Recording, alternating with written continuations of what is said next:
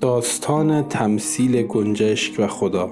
چه بسیار شود که چیزی را ناگوار شمارید ولی به حقیقت خیر شما در آن بوده است. روزها گذشت و گنجشک با خدا هیچ نگفت. فرشتگان سراغش را از خدا می گرفتند و خدا هر بار به فرشتگان اینگونه می گفت می آید من تنها گوشی هستم که قصه هایش را می شنود و یگان قلبی هستم که دردهایش را در خود نگه می دارد سرانجام گنجشک روی شاخه از درخت دنیا نشست. فرشتگان چشم به لبهایش دوختند.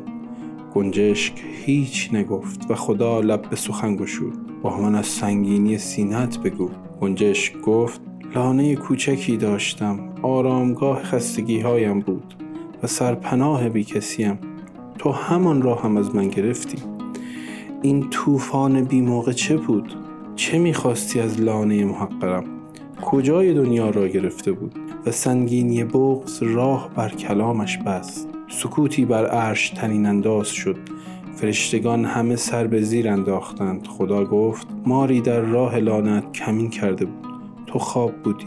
به باد گفتم تا خانت را واژگون کند.